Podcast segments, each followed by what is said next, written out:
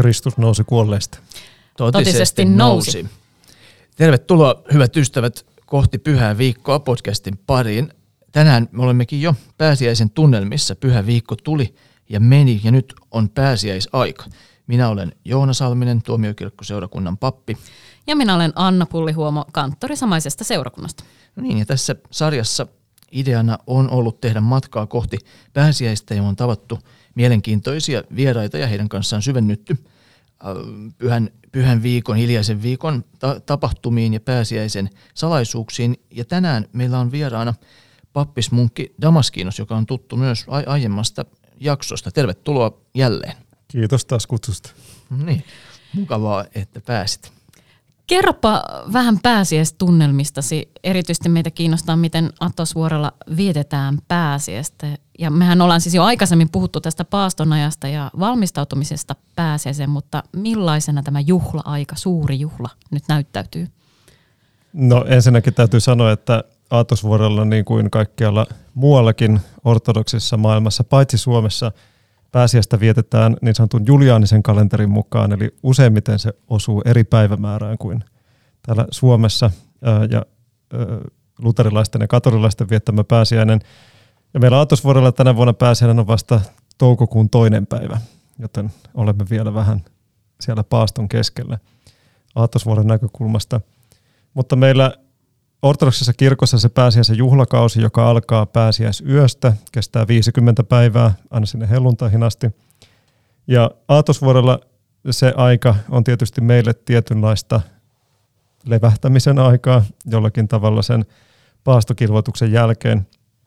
Silloin pääsiäisyönä me aloitamme palveluksen muistaakseni kymmenen aikaan illalla ja Aluksi siinä luetaan läpi koko apostolien tekojen kirja, joka on se pääsiäiskauden kirja, jota luemme. Ja sitten sen jälkeen on sellainen puoliyöpalvelus, jonka lopuksi meille jaetaan pyhä tuli, joka itse asiassa tuodaan joka vuosi Jerusalemista.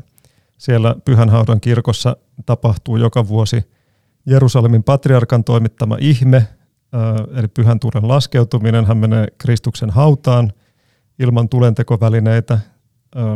Israelin poliisi tarkastaa hänet sinne hautaan mennessä, että ei ole mitään tulentekovälineitä. Ja sitten hän rukoilee yksin siellä haudassa ja kynttilät syttyvät itsestään.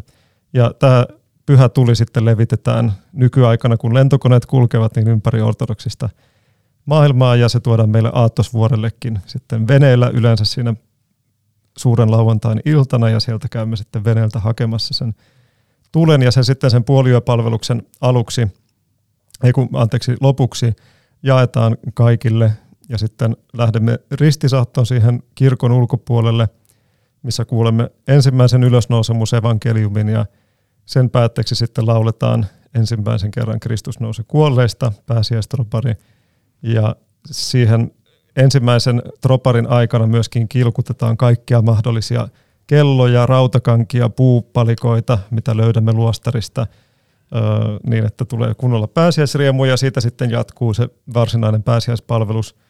Kello on tässä vaiheessa yleensä kaksi yöllä ja palvelus päättyy yleensä siinä kahdeksan aikaan aamulla sitten ateriaan, ensimmäiseen juhlaateriaan, jolloin sitten paasto loppuu ja saamme syödä taas juustoa ja kananmunia ja kalaa ja, ja muuta. Ja sitten sitä varsinaista pääsiäisyötä sitten seuraa niin sanottu kirkas viikko, joka on täysin paastoton viikko, koska meillä ortodoksilla tosiaan on myöskin keskiviikot ja perjantait ympäri vuoden paastopäiviä, näitä muutamaa viikkoa lukuun ottamatta. Ja pääsiäisviikko on yksi niistä.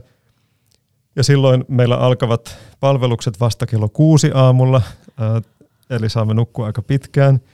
Ja ei ole myöskään niin paljon töitä siinä kirkkaalla viikolla. Ja sitten meillä on semmoinen perinne, että käymme pyhiinvaelluksella jossain muualla aattosvuorella siinä kirkkaan viikon aikana. Yleensä siellä Eteläkärjen erakkomajoissa tai luolissa semmoinen päiväretki, niin se on aina mukava odottaa sitä. Yleensä emme liiku kauheasti niiden luostarien välillä, joten se kirkas viikko on sitten aina mukava, kun lähdetään retkelle yhdessä.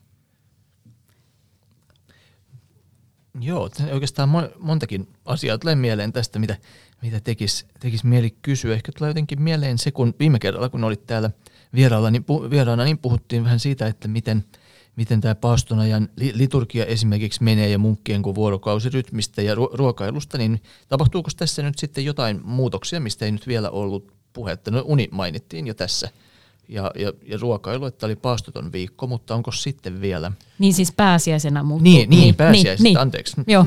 ja meillä tota, tosiaan silloin paast, edeltävänä paaston aikana syötiin vain kerran päivässä arkipäivisin, niin nyt sitten palataan siinä pääsiäisenä siihen kaksi ateriaa päivässä mm-hmm.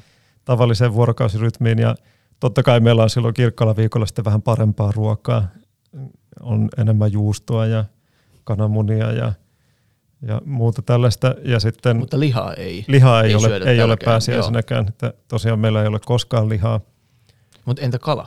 Kalaa on, se on meillä se juhlaruoka. Että sitten meillä yleensä on ö, sellainen resepti, sanotaan kuin aattoslainen kala, joka on semmoista ö, isoa turskaa yleensä sitruunakastikkeessa, niin sitä meillä on yleensä aina pääsiäisyönä ruokana. Ja sitten Kreikassa on tapana syödä pääsiäisyönä niin sanottua majiritsa keittoa, joka on sellainen sitruunainen kananmuna suurustettu keitto, johon laitetaan yleensä sen pääsiäislampaan ne kaikki sisälmykset, mutta meillä kun ei ole sitä lammasta, niin me laitamme sitten kalaa siihen keittoon, mutta se on semmoinen oikeastaan yksi niitä harvoja perinteisiä ruokia, mitä sitten syödään pääsiäisenä. onko Aattosvuorolla myös passaa?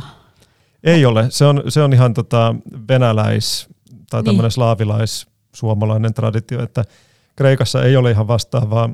Silloin pääsiäisyönä kirkon sen jumalanpalveluksen päätteeksi kyllä siunataan munia ja juustoa, mutta ei, ei ole varsinaisesti mitään erityistä pääsiäisjälkiruokaa, paitsi pullapitko. Se on semmoista, no. yksi, yksi kuuleustehtävistä niin on olla leipuri ja yleensä siinä niin kuin – suurena keskiviikkona muistaakseni leivomme ne pullapitkot valmiiksi pääsiäiskautta varten. Mutta onko se niinku tämmöistä suomalaista pullaa vastaavaa vai, vai kun ainakin Ranskassa ollessa on niinku aina ongelma se, että kun ei löydy oikeanlaista jauhoa, niin ei siitä saa kyllä niinku suomalaista pullaa tai korvapuustia millään aikaiseksi, niin, niin se on varmaan niinku vähän kreikkalainen pulla sitten. Rakenteeltaan se on aika samanlainen, mutta makumaailmalta on aika erilainen. Siihen laitetaan appelsiinimehua jonkin verran ja sitten siihen laitetaan mausteeksi – mastihapuun pihkaa ja mahlepia, eli hapankirsikan siemeniä jauhettuna. Joten siinä on vähän erityyppinen makumaailma, mutta sitä yleensä syödään sitten pääsiäiskaudella. Mutta toisaaltahan siis Pashassahan on myös käytetty e, e, kaiken sukatteja ja, ja sitruunaa ja kaikkea, että et, et siinä mielessähän siinä on niinku vähän samaa ajatusta, Kyllä. mutta kreikkalaisittain ja, ja paikasta. Anteeksi, mä vein tästä niin. ruokakeskusteluksi. Mun piti ja. kysyä vielä muista, muista ruokalajeista, että onko sitten, jos syödään kalaa, mutta entä sitten meressähän on paljon muutakin, kuin mustekalaa tai, tai no itse asiassa kuuluu, kuuluuko ne? Ne kuuluvat paaston aikaan, Aha, koska... Mustekala on paastoruokaa. Joo, joo. nilviäiset, eli siis selkärangattomat on paastoruokaa. Ja neitä meillä sitten syödään yleensä siellä suuren paaston viikonloppuisin, kun on vähän parempaa ja raskaampaa ruokaa, niin silloin on yleensä aina mustekalaa sitten ruokana tai katkarapuja tai tämmöistä. Mutta tuleeko teidän niinku kalat tulee kuitenkin niinku ulkopuolelta, että joku muu kalasta, että teidän kuuliaisuustehtäviin kenenkään ei kuulu kalastaminen? Mm, kuuluu. kuuluu. Meillä on myös oma kalastustoimintaa siellä. Aivan, joo. Eli... Ja mustekalaa myöskin kalastamme itse. Se kalastuskausi on yleensä keskikesällä, silloin kun on kaikista kuumin kausi. Ja silloinkin se kalastus pitää tehdä kuuttomana aikana, eli ei voi olla kauhean iso kuu. Jostain syystä ne mustekalat eivät nouse sieltä meren pohjasta. Jos on liian valoisa yö, se kalastus tapahtuu aina yöllä. Ja sitten silloin kesällä sitten pakastamme sen loppuvuoden tarpeisiin aina mustekalaa. Tämä menee jännäksi. Mä oon nähnyt vaan sukeltaessa mustekaloja, niin ne aina sieltä niin kuin, öö, pakenee jonnekin, niin en ainakaan osaisi. Joo, kyllä, se on se kuu. olemme menossa seuraaviin aiheisiin. Tässä tulee monen, monenlaisiakin juttuja, mm. juttuja mie- mieleen, mutta itse asiassa pääsiäisen keskeisimpiä asioita eivät ole ehkä mustekalat, vaan, vaan Kristuksen ylösnousemus.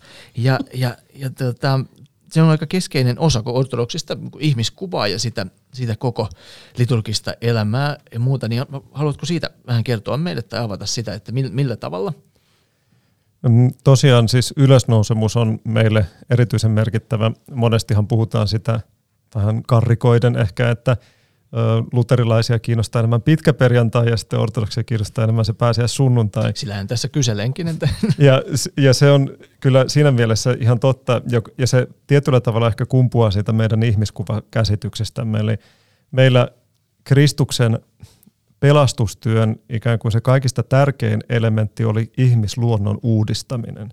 Eli ei niinkään se jonkinlainen sovitusuhri tai lunastusuhri ristillä. Meillä ei itse asiassa puhuta kauheasti tällaisesta. Sitä joskus mainitaan, mutta se ei ole teologiassa niin tärkeä teema, vaan pikemminkin meidän mielestämme se Kristuksen työn kaikista tärkein asia oli se, että hän uudisti ihmisluonnon sen oman ylösnousemuksensa ja taivaaseen astumisensa kautta sitten helatorstaina.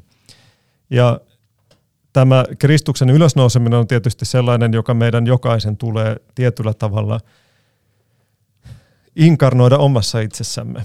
Sen niin kuin, eli sen paastokilvoituksen, joka on sitten päästynyt pääsiäiseen, niin sen tehtävä on ikään kuin saattaa meidät siihen ylösnousemukseen. Eli me paastokilvoituksen kautta osallistumme Kristuksen kärsimyksistä ja nyt pääsiäisen me, me osallistumme hänen ylösnousemuksestaan. Ja se ylösnousemuksen riemu on sitten sellainen, jota meille joka vuosi aina jokaisena sunnuntaina muistutetaan. Eli jokainen sunnuntai on pieni pääsiäinen ja meillä on sunnuntaisin aina niitä ylösnousemusveisuja, joita pääsiä sunnuntaisenkin lauletaan. Ja samoin jokainen ehtoollinen on pääsiäinen, koska ehtoollinen on nimenomaan se, jossa me osallistutaan siitä Kristuksen olemuksesta ehtoollisen kautta. Ja sen takia myöskin ehtoollis Jumalan palveluksessa varsinkin pappi, kun hän toimittaa ehtoollista, niin itsekseen lukee aika paljon pääsiäisveisuja. Eli pääsiäinen on sellainen niin kuin koko vuoden ikään kuin lävistävä tapahtuma. Se ei ole pelkästään se yksi, yksi sunnuntai, koska se on se meidän uudistuneen ihmisyytemme symboli.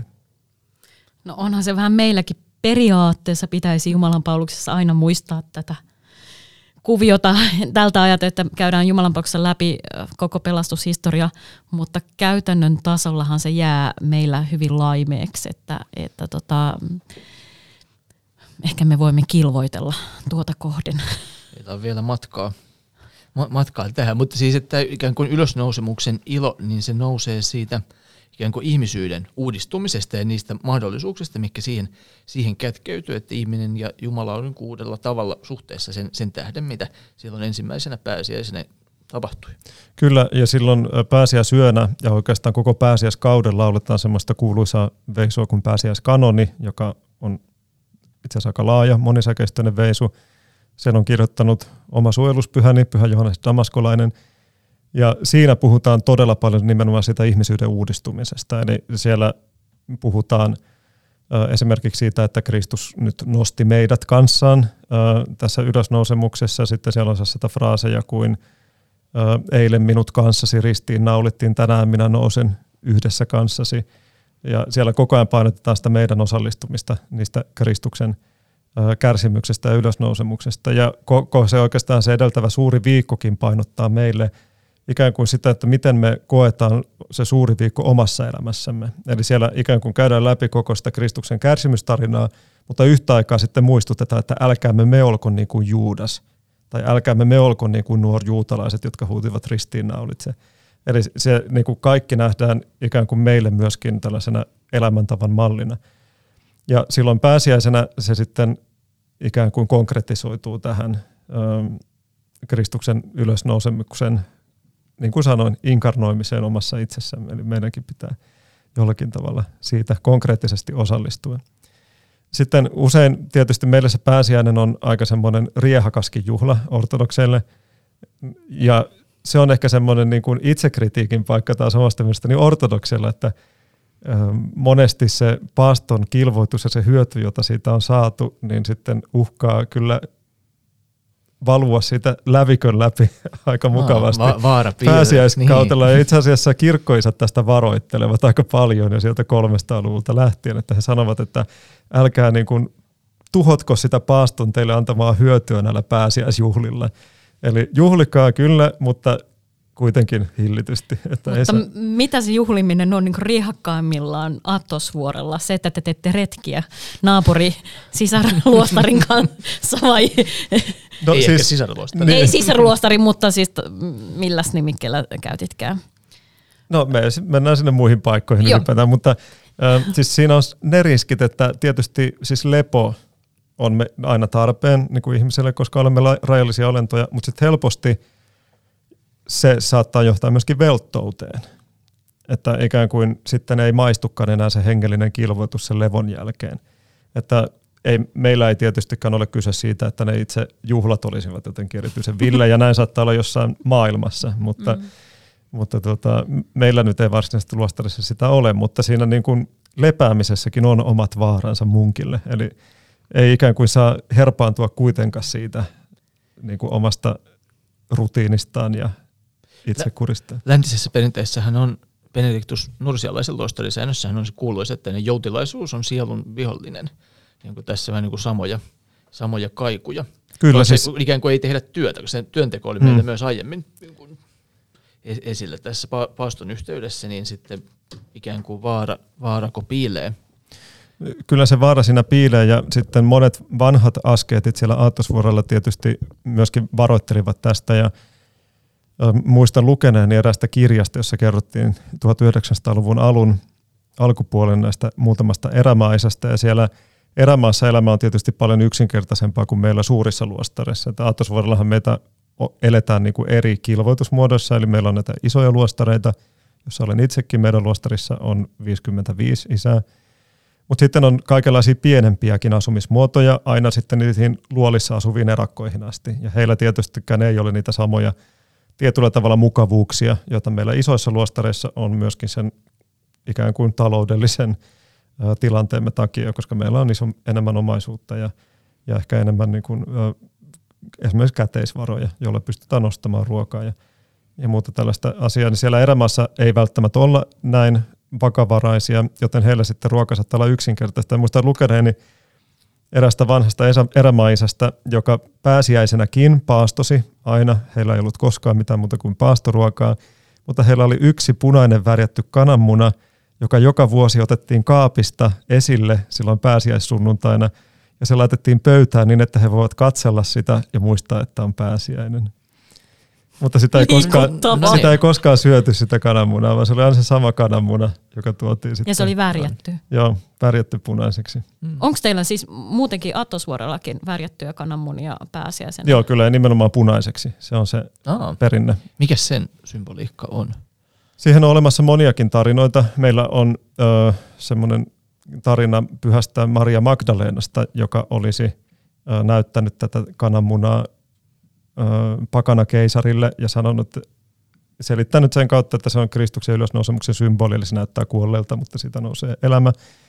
Ja joissakin kertomuksissa kerrotaan, että se muuttui punaiseksi, joka on sitten ikään kuin tällainen siis veren symboli tietyllä tavalla.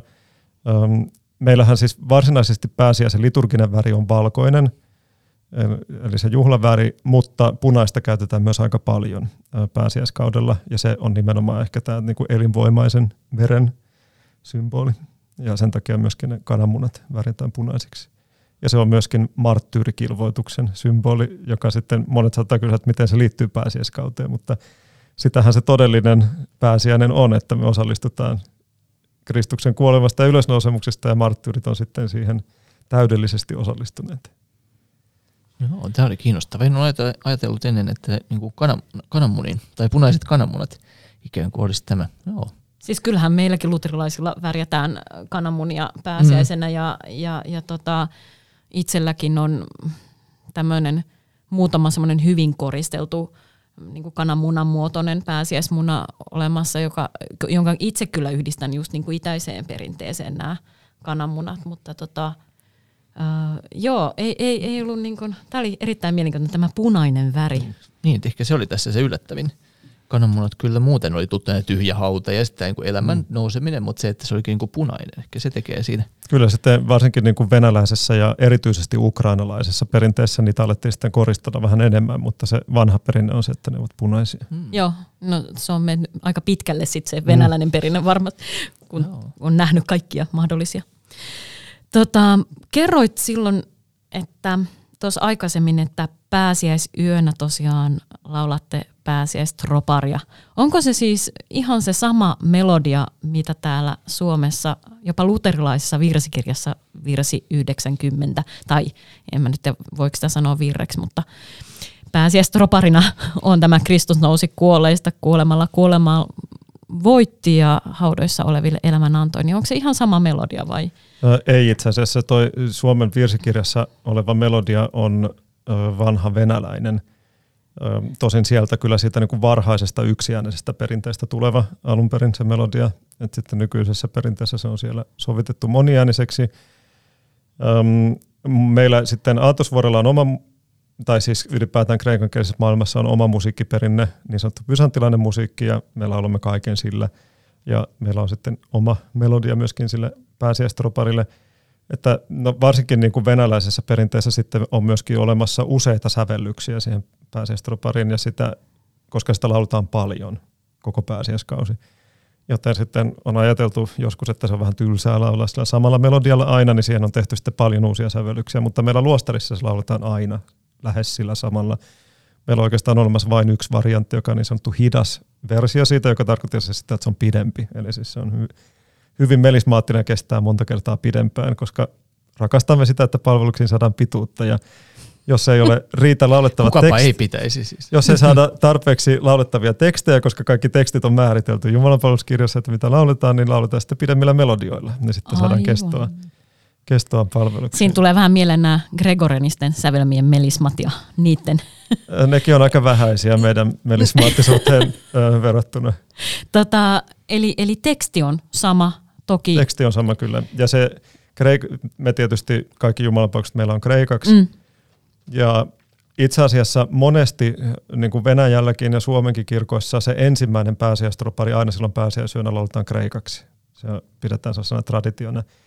Ja se on myöskin tämä toinen semmoinen ehkä pääsiäiseen liittyvä ö, ikään kuin tapa, joka ortodoksella on, että me käytetään Jumalan palveluksessa silloin paljon eri kieliä, joka ikään kuin korostaa sitä pääsiäisen maailmanlaajuista, siis ikään kuin koko, koko meidän maailman järisyttävää tapahtumaa, että kyse ei ole vaan joku kristittyjen tai edes tietyn kansan tai muun tämmöinen eksklusiivinen juttu, vaan siinä uudistettiin koko ihmisyys ja se pätee koko ihmiskuntaan se Kristuksen tekemä uudistustyö. Sitten se riippuu aina siitä yksilöstä, että kuinka vahvasti ja hyvin hän sen ikään kuin toteuttaa omassa elämässään, mutta se mahdollisuus annettiin kaikille ihmisille ja sen takia me sitten pääsiäisenä käytämme paljon näitä eri kieliä. Nyt sitten Suomessa usein pääsiäisyönä, mutta meillä Kreikassa sitten pääsiäis sunnuntain iltapäivänä, kun luetaan evankeliumia, niin luetaan monella eri kielellä. Niin meilläkin luostarissa sitten luetaan kreikaksi ja pontoksen kreikaksi, joka on vähän erilainen murre, ja turkin kielellä ja englanniksi ja ranskaksi ja armeniaksi ja minä luen suomeksi tietysti. tietysti. Tässähän tulee vähän sellainen tese-henkinen näin läntiseltä puolelta, että kun tese-yhteisössä lauletaan ja, ja luetaan monella eri kielellä, niin, niin tota, näin tuli vaan tämmöinen mieleyhtymä. Kyllä, ja sitten sitä pääsiäistroparia varsinkin myöskin lauletaan sitten eri kielillä, että Joo. se viesti kantautuu koko maailmaan. Ihana ajatus. Hieno tapa. Eli, eli kun mä oon joskus miettinyt, että ollaanko me luterilaiset varastettu tämä vähän, niin, niin tämä pääsiäistropari tänne meidän käytäntöihin, koska mekin lauletaan sitä kyllä nykyään usein pääsiäisenä, niin, niin ei se nyt sinänsä ole mitään varastamista, koska se on, tekin haluatte, että joka puolelle tämä leviää tämä ilosanoma myös tämän troparin myötä, niin on mahtavaa. Ja se on, se pääsiäistropari on siinä mielessä erikoinen, että kun sitä toistetaan niin monta kertaa, se on aika lyhyt teksti, ja sitä toistellaan se koko 40 päivän pääsiäiskausi – ja joskus sitten olen niin kuin itse miettinyt vaikka sitä, että kun on tehty paljon näitä eri sävellyksiä ikään kuin sen takia, että se olisi tylsä, mutta sitten muistan, kun olin ensimmäisiä pääsiäisiä Aatosvuorolla, se laulettiin aina sillä samalla sävelmällä. Koko se pääsiäisyökin, kun se tulee monta kymmentä kertaa mm. sen pääsiäisyön aikana, aina siellä samalla, samalla sävelmällä. Niin aloin sitten siinä miettiä, että oikeastaan siinä on aika iso arvo, että se on sillä samalla sävelmällä nimenomaan, koska ei tarvitse mitään muuta kuin nämä kaksi kaksi virkettä oikeastaan, mitä siinä on, että Kristus nousi kuolleista, kuolemalla kuoleman voitti ja haudassa oleville elämän antoi. Niin, siinä se, on koko kristillinen usko. Sehän, sehän vie niinku sen ihan koko, se ei ole enää semmoista suoritusta, että meillä on tämä sävelmä tai okei, meillä on tuo sävelmä tai muuta, vaan se, se, se niin kuin sävelmä sävelmänä niin kuin häviää sen merkitys, vaan päästään mm. niin kuin paljon syvemmälle ja se enemmänkin auttaa sitä niin kuin tekstin niin kuin, sisäistämistä ja muuta. Tuo on mielestäni hirveän mielenkiintoinen asia, siitä voitaisiin keskustella paljon enemmänkin, mutta ehkä me mennään nyt eteenpäin. Mikäs meidän seuraava aihe itse asiassa on? Kysyn, kysyn tässä niin kuin ihan tietämättömyyttä. Mutta tietysti se tulee mieleen siitä to- toistamisesta, koska se on myös niin kuin rukoustapoihin liittyvä, että ihminen pääsee siihen ikään kuin eri tavalla sisällä. Niin. Et sitten jos sävelmä tai vähän varjoitaisi sitä tekstiä tai mu- muuta, niin se tietysti muuttaisi sen. Siinä täytyy ajatella enemmän ja olla eri tavalla mukana. Et se on varmaan tämmöinen niin kuin yhteisöllisyys ja muut semmoinen myös sisäinen dispositio sitten vähän kuin. Kyllä, ja meillähän se henkilökohtainen rukous on niin sanottua Jeesuksen rukousta pääasiassa, eli me toistellaan yhtä samaa rukousta koko ajan tuhansia kertoja päivässä, eli Herra Jeesus Kristus, Jumalan poika, armahda minua syntistä. Ja sitä toistellaan sekä ikään kuin siinä omassa rukoussäännössä että sitten töiden ohella. Eli ehkä me ollaan sitten tietyllä tavalla luostarissa vähän herkistyneempiä sille, että voi toistella sitä samaa rukousta – silti siitä nauttien ja oikeastaan nimenomaan nauttien sitä enemmän ja enemmän, mitä enemmän sitä tekee, eikä niin, että se alkaa tuntua monotoniselta tai tylsältä. Hmm, harjoitus. Mun täytyy tuohon ihan nopeasti, siis, ähm, kun sen voi kuvit, siis mm, kerroin tuossa aikaisemmin, kun olit vieraana paaston aikana, että viittasin Solmnin luostaria, kuinka siellä saatoin yksi kuusi päivää siinä vieressä tämän katolilaisen Benediktiini luostarin kulmilla – työskennellä. Ja, ja tota, sen kuuden päivän aikana, kun päiväni alkoi sillä, että menin sinne luostarin rukoushetkeen ja sitten hieman myöhemmin messuun ja sitten taas sen jälkeen päivärukoushetkeen ja, ja sitten viiden maissa rukoushetkeen ja vielä illalla. Ja nämä välit mä sitten tein töitä tai kävin kävelyllä tai tein ruokaa tai muuta, niin, niin siinä tuli siinä kuudessa päivässä jo semmoinen rytmi, siihen omaan työskentelyyn. Ja, ja mietin siellä, kun jollain vartin rukoushetkellä istuin siellä roomalaiskatolisessa rukoushetkessä, siis näin luterilaisena kanttorina, ja, ja kat, latinaksi mennään ja, ja nousen siellä seisomaan silloin kun muutkin ja, ja niin kuin ns. suoritin sitä, että, että mitäs tässä nyt on järkeä. että, mutta vähitellen siinä alkoi tulee se, se just tämä että se ei ollut enää suorittamista, vaan se oli semmoinen niin pysähdys siihen mun päivän arkiseen ja anto taas voimaa siihen seuraavaan pysähdykseen. Että niin kuin yllättävän lyhyessä ajassa siitä semmoisesta suorittamisen hengestä pääs jotenkin siihen, että, että nämä on niin kuin mahdollisuuksia hengähtää ja pysähtyä siinä päivässä ja antaa mennä niin kuin sitten virtaa siihen seuraavaan, mitä on tekemässä. Ja meillä ylipäätään ehkä ortodoksessa kirkossa ajatellaan, että Jumalan palveluselämä ja rukouselämä, hengellinen elämä ylipäätään, niin se on ikään kuin, meillä on se kirkon traditio siihen, niin meidän tehtävämme on ikään kuin sukeltaa sinne traditioon ja muuttaa itseämme niin, että siitä tradition puheesta Jumalalle tuleekin minun puhettani Jumalalle. Eli ikään kuin, niin kuin jälleen kerran jotenkin lihallistan sen omassa itsessäni sen tradition – ja sen jälkeen se ei enää tunnukaan, että jos luen psalmeja, ei se tunnu siltä, että minä luen jonkun toisen ihmisen Jumalalle kirjoittamia runoja, vaan se tuntuu siltä, että minä puhun Jumalalle, mutta saan vaan ne sanat jostain muualta, joku antaa ne minulle.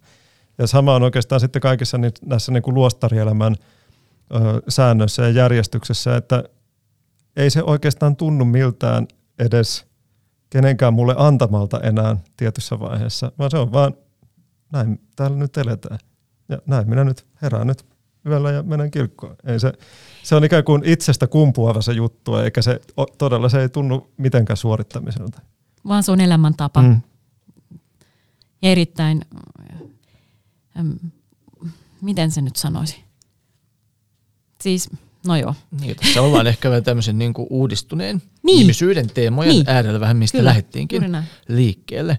Miten sanoisit, tämä on ehkä myös semmoinen vähän, mistä ortodokset ja luterilaiset – voi, voi, voi keskustella vähän pidempäänkin, että viekö se ikään kuin ylösnousemus ja se siitä kumpuava uudistuminen, niin onko se, palautuuko ihminen siinä ikään kuin siihen tilaan, missä me oltiin vaikka paratiisissa vai, vai mennäänkö vielä pidemmälle? Mennään vielä pidemmälle. Näin arvasinkin. Voisitko tästä vielä kertoa, kertoa vähän lisää?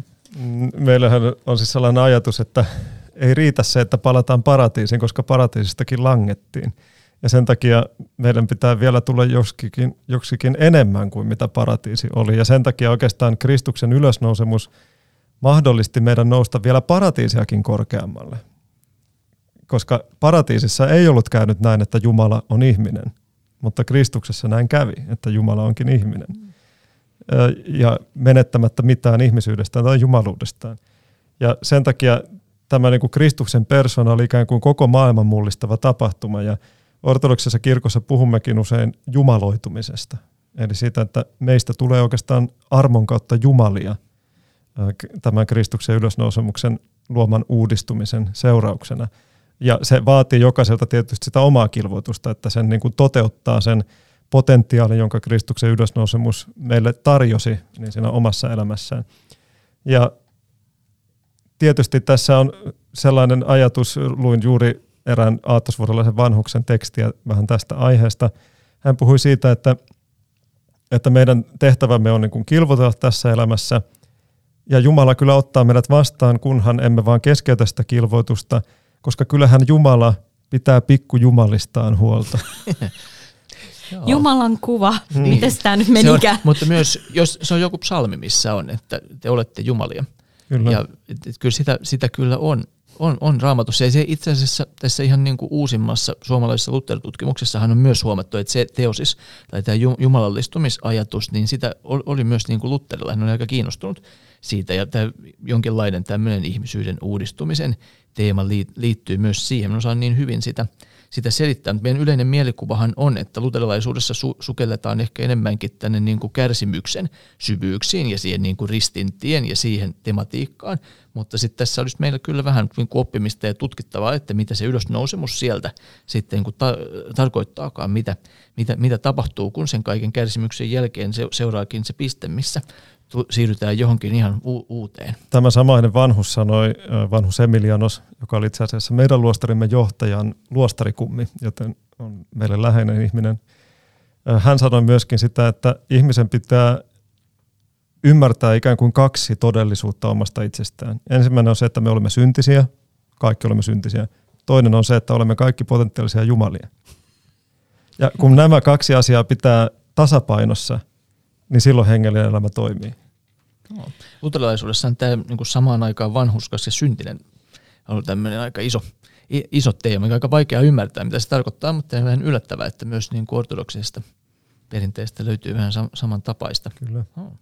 Mutta kyllä me luterilaiset voitaisiin ottaa vähän tuosta pääsiäisen ilosta enemmän. Niin kuin niin, mä vähän samaa se, mieltä. Se, se jumittaa, vaikka mä itse rakastan pitkäperjantain passioita ja, ja muita, ja, mutta Tämä on niin suomalaista ja niin luterilaista, että kaikki juhlitaan etukäteen. Mä oon tästä ennenkin valittanut tässä sarjassa, mutta, mutta tota, äh, mutta se, että me jakse, se pääsiäisen ilo ja, ja niin kuin edes, edes se yksi viikko siitä eteenpäin, e, mitä se on sitten, että päästä sinne helatorstaille ja helluntaille asti, niin, niin se olisi jo ihan tosi huippua. Ehkä... Niin, joillekin saattaa tulla yllätyksenä, että pääsiäinen jatkuu niin, mm. niin. pitkä perjantai jälkeenkin. Mutta tota, näihin, niistä asioista me jatketaankin sit seuraavassa jaksossa sitten vielä. Meillä on Siellä me tämän... ylösnousemuksen aamun tunnelmissa vielä, vielä kerran.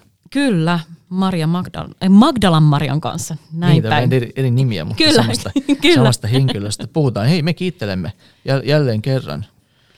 Isä Ramaskin, olisi kiva, että pääsit vieraaksi. Kiitos taas kutsusta. Mm, hyvää pääsiäisaikaa toivotamme kaikille.